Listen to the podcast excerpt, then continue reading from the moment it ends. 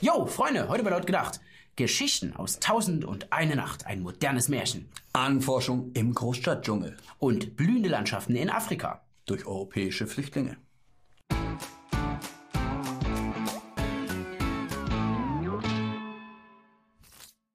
Dem Frauenmagazin Emotion gab Noah Becker, der älteste Sohn von Boris Becker, neulich ein Interview. Es ging dabei vor allem um seine nervige Rolle als Dauersohn.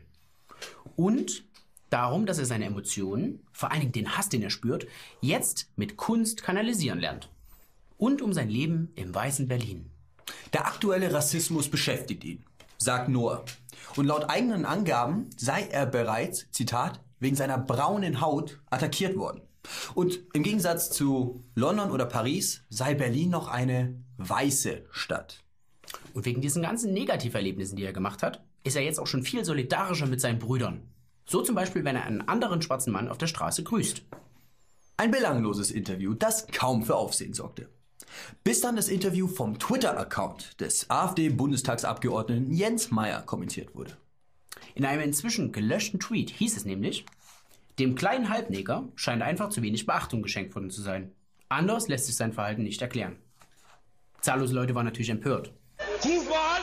Ruf mal an, der hat Neger gesagt! Es war von Rassismus die Rede. Und sofort wurde nach dem Kopf von Jens Meyer verlangt. Doch stimmt das Ganze so tatsächlich? Hier kommt der laut gedacht Faktencheck. Bei Noah Becker soll es sich laut des Tweets um einen kleinen Halbneger handeln. So Leute, das was ihr hier seht, ist das NetzDG-O-Meter. Denn seit Anfang 2018 gilt das NetzDG, das die Meinungsfreiheit massiv beschneidet. In Deutschland sollen politisch missbliebige Inhalte zensiert werden. Und deshalb haben wir hier so ein Spendenglas. Getreu dem Motto, wenn das Geld im Kasten klingt, unser Video aus der NetzDG-Sperre springt. Kommen wir zurück zu dem Halbneger. Werfen wir mal einen Blick auf den Stammbaum von Noah Becker. Sein Vater, das ist Boris, der ist weiß.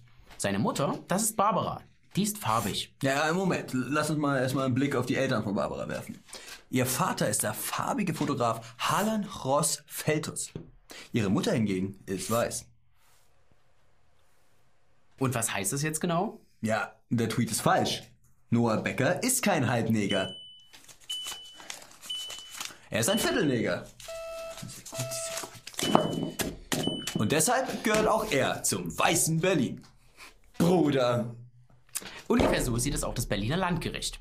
Das hat nämlich Jens Meyer jetzt mit einer einstweiligen Verfügung abgemahnt. Er soll nicht mehr sagen, dass Noah Becker ein kleiner Halbneger sei. Ja, logisch. Er ist ja auch ein Viertelneger.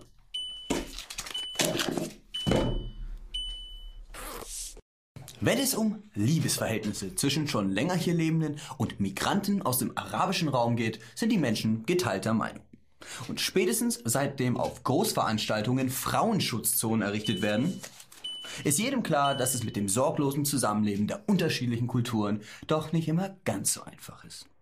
Grund genug, auch für den Kinderkanal, sich dem Thema anzunehmen und zu zeigen, dass Liebe alle Grenzen überwinden kann. Malvina ist 16 Jahre alt und seit über einem Jahr mit Dia aus Syrien zusammen. Dia heißt eigentlich Mohammed und ist 17 Jahre alt und hat vermutlich am 1.1. Geburtstag. Ein klassischer minderjähriger Flüchtling eben. So mit Bart und so. Und er wird auch von Tag zu Tag älter. Anfangs ist er Malvina gar nicht aufgefallen. Aber dann hat er zu ihr gesagt, dass sie hübsch ist und süß ist. und dann war die Sache geritzt. Und seitdem ist sie hin und weg. Sag mal, Alex, wie alt bist du eigentlich? 13, sieht man doch. Wie in jeder Beziehung läuft auch hier nicht alles rund. Da müssen auch mal Kompromisse eingegangen werden. Dia sieht es zum Beispiel überhaupt nicht gerne, wenn Malvina kurze Klamotten trägt. Ich kann oder ich darf nur kurze, ich darf keine kurzen Sachen anziehen. Immer nur lange Sachen. Also das heißt, Kleider dürfen nur bis zum Knie gehen und das war's. Und andere Jungs umarmen? Ah, wo denkt ihr hin? Am besten nicht mal mit anderen reden. Denn Sie ist zu mir, also sie gehört mir und ich gehöre ihr. So ist die Regel bei mir. Und, liebe Malvina, das Kopftuch nicht vergessen. Am Anfang war noch alles ungewohnt. Aber bis jetzt konnte noch jeder Streit beigelegt werden. Am Ende gibt einer von uns beiden nach, das bin meistens ich. Gelebte Integration. Natürlich hätte sie sich auch von Dia trennen können. Aber auf Schweinefleisch kann sie problemlos verzichten und findet lieber einen Kompromiss. Ich hätte es auch abbrechen können, ich hätte auch einfach Schluss machen können, aber ich habe bewusst gesagt, nein, ich möchte das, weil er mir wichtig ist. Und das ist wichtiger, als eine Hotpants zu tragen, wenn ich ehrlich bin, oder ein kurzes Kleid zu tragen. Und so spazieren die beiden in eine fröhliche Zukunft. Und Malvina wird auch weitere Kompromisse eingehen. Denn Trennungen enden im arabischen Raum oft schmerzhaft. Mit dem Messer, wie ein Kandel. Oder mit Säure im Gesicht. Weltoffenheit hat halt ihren Preis. Und wenn sie nicht gestorben ist, dann leben sie noch heute. Schön, oder? Das Szenario spielt in naher Zukunft. Europa ist im Chaos versunken. Rechtsextreme haben in vielen Ländern die Macht übernommen. Und aus dem einst demokratischen Land Deutschland ist ein totalitäres System geworden.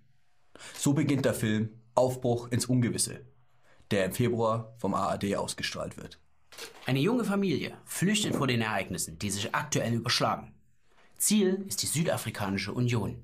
Hier herrscht gerade Wirtschaftsboom, der für ökonomische und politische Stabilität sorgt. Ja, doch. Ein durch und durch realistisches Szenario. Beim Themenabend Flucht aus Europa führt die ARD den Bildungsauftrag mal wieder ad absurdum. Doch ein Blick auf die Produktionsfirma zeigt, dass es sich hierbei nicht um die Wahnvorstellung eines psychisch Kranken handelt. Denn die verantwortliche Produktionsgeschäftsführerin ist Christine Strobel, Ehefrau des CDU-Politikers Thomas Strobel und Tochter von Wolfgang Schäuble. Mit einem Jahresbudget von 400 Millionen Euro darf sie sich bei der hundertprozentigen ARD-Tochter Degeto austoben und ihre abenteuerlichen Fantasien verwirklichen. Und verfolgt dabei natürlich auch einen politischen Auftrag. Der Vorwurf des Staatsfunks hängt wie eine dunkle Wolke über solchen Produktionen. Aber solange die Rundfunkgebühr existiert, dürfen wir uns weiterhin an solchen realitätsnahen Filmen erfreuen. Und damit auch in Zukunft genug Geld dafür zur Verfügung steht, wird der Rundfunkbeitrag in Zukunft erhöht werden. Vielleicht hat der Funk ja dann genug Geld, um uns ins Programm mit aufzunehmen. Wir wären dabei. Schreibt ihr mal ein paar nette Kommentare auf die Pinnwand. Das Ding goes klar. So, Freunde, das haben wir ganz vergessen. Frohes Neues. Ich habe am 1.1. meinen Geburtstag gefeiert. Bin 13 Jahre alt geworden. Also, wenn ihr mir nachträglich noch was schenken wollt, dann schickt's an die Adresse hier unten. Und ansonsten schaltet nächste Woche wieder ein. Seid dabei. Bis dahin fleißig teilen, liken, kommentieren und Demenznat hat's. Digga, hör mal auf, dich zum größten Affen hier im Dschungel zu machen. Scheiße, Scheiße, nein. Scheiße, wir brauchen Kohle. Mann. Fuck, wir werden gelöscht. Danke.